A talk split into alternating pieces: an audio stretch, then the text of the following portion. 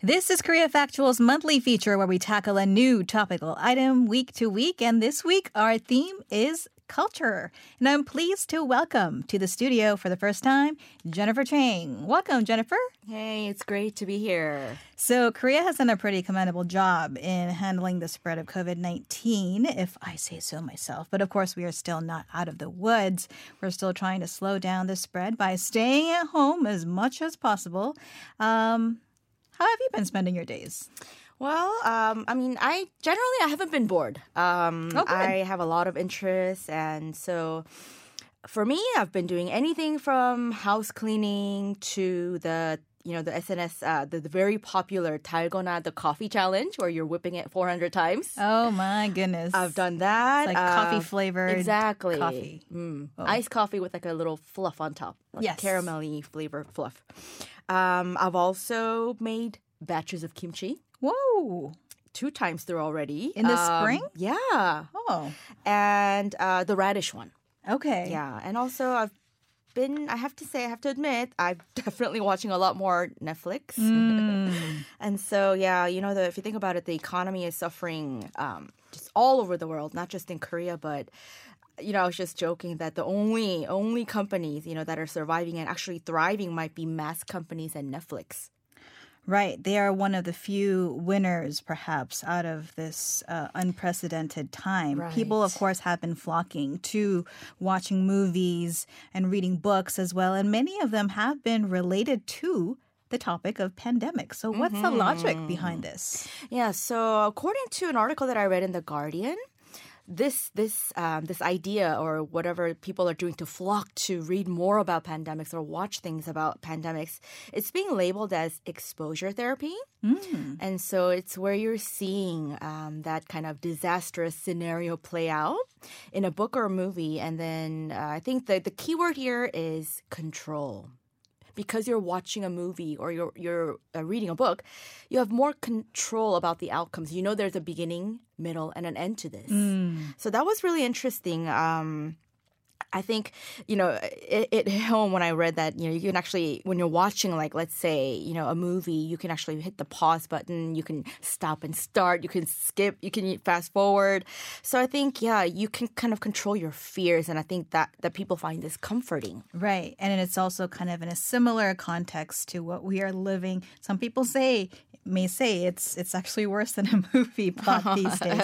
But uh, first of all, could you run us through some of the books that people are reaching out for? Yeah, so there's a number of books. Um, the list is actually pretty long, but I just picked a few that came up, you know, over the um, course of my research. And so the first book that I kind of want to mention, I think a lot of people are aware of this book. It's called Eye of Darkness by Dean Koontz. And so this novel um, is from 1981 about a Chinese scientist who brought a biological weapon called Wuhan 400. Oh. Sound familiar?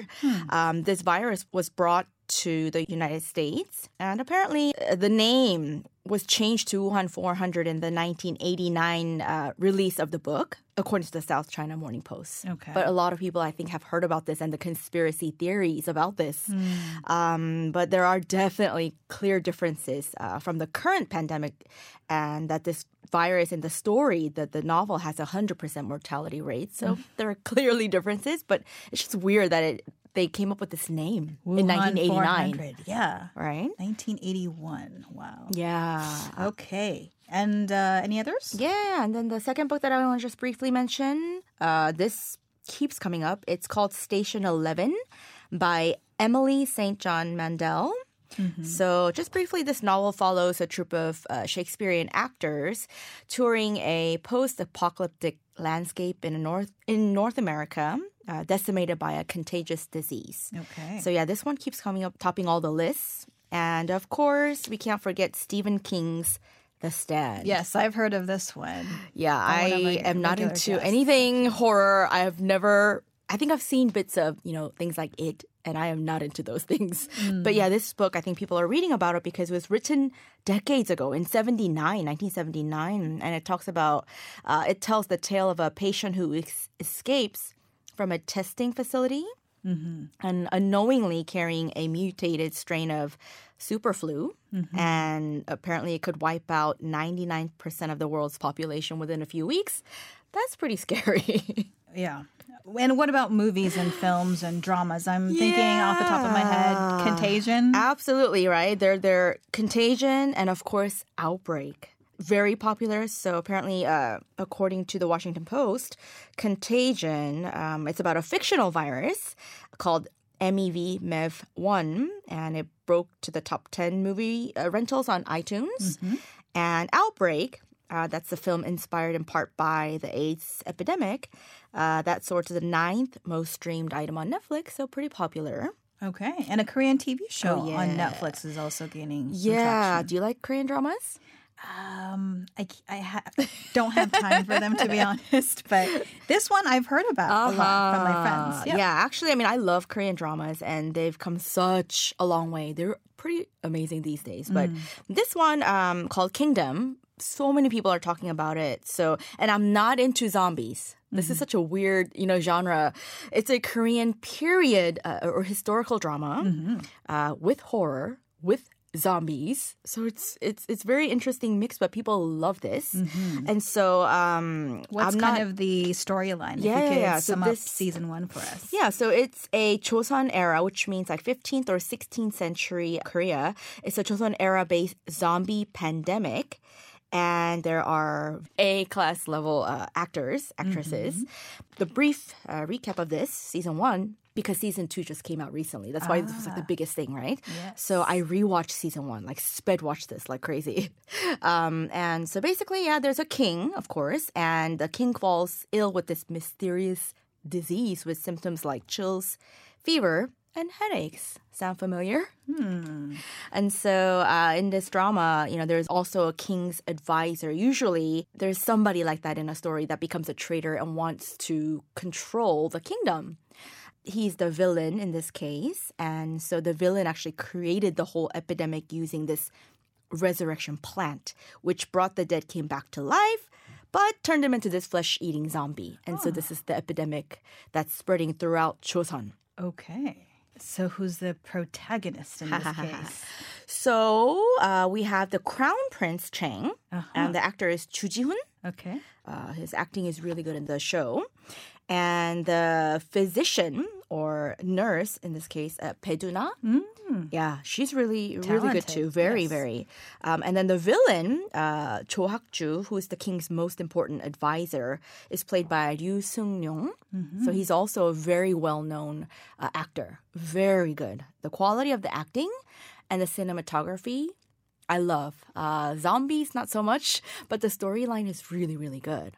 So, as you mentioned, season two just came out. Are people able to draw any similarities now between this mysterious disease and what we're seeing unfolding with the COVID 19 pandemic?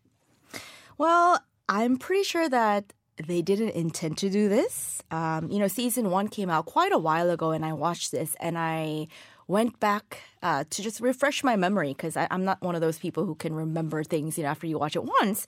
So as I was watching it, uh, it was kind of eerie, the similarities that I did find.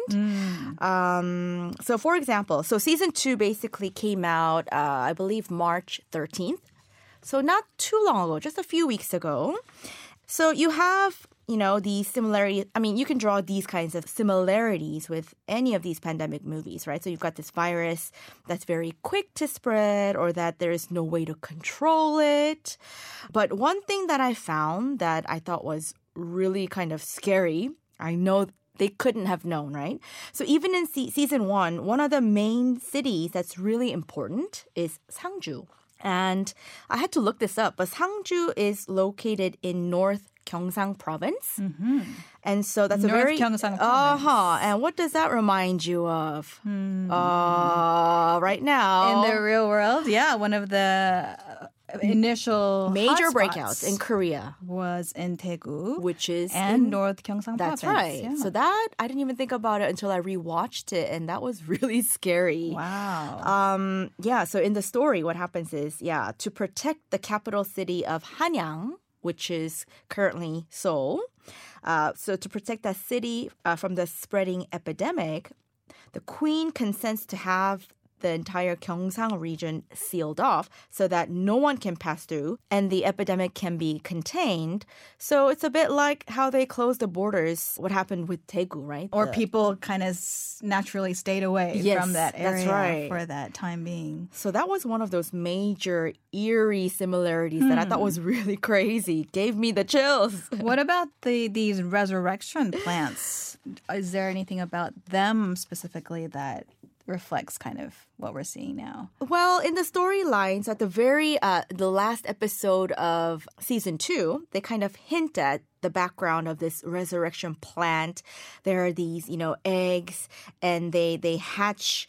And when these uh, worms, uh, these worms uh, that hatch from those eggs, they they tend to thrive in colder temperatures, and then they lie dormant in spring and summer. And that's actually kind of similar to what I hear about the coronavirus. Right, right. I mean, that's just a small thing, you know. But but there definitely was some science behind uh, the storyline that was really interesting.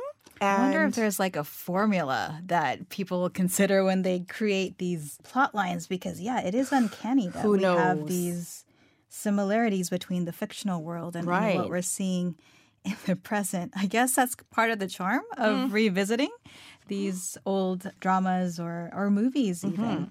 To, to see if there was any kind of foreshadowing or foretelling Mm-hmm. that was obviously not intended, but we can still pick up. yeah.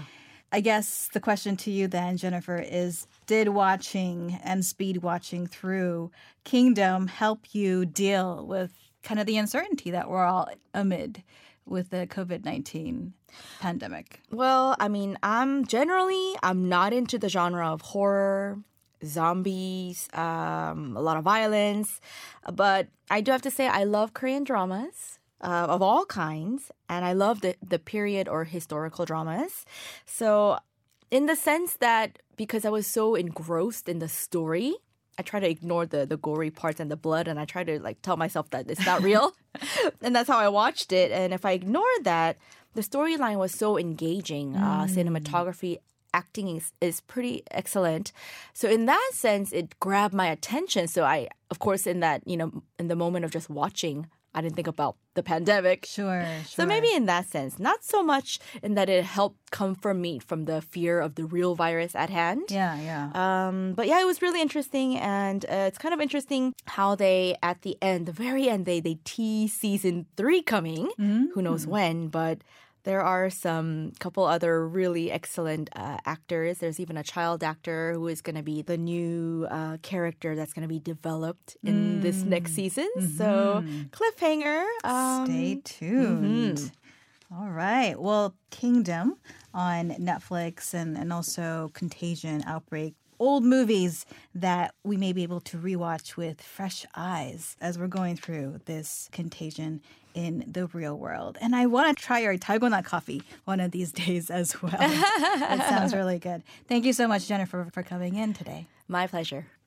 And coming up in the next hour, then, we'll have a special discussion on digital sex crimes in Korea. Also, we'll look into homeschooling amid the novel coronavirus outbreak, and then discuss the history of the April 3rd Jeju uprising and massacre.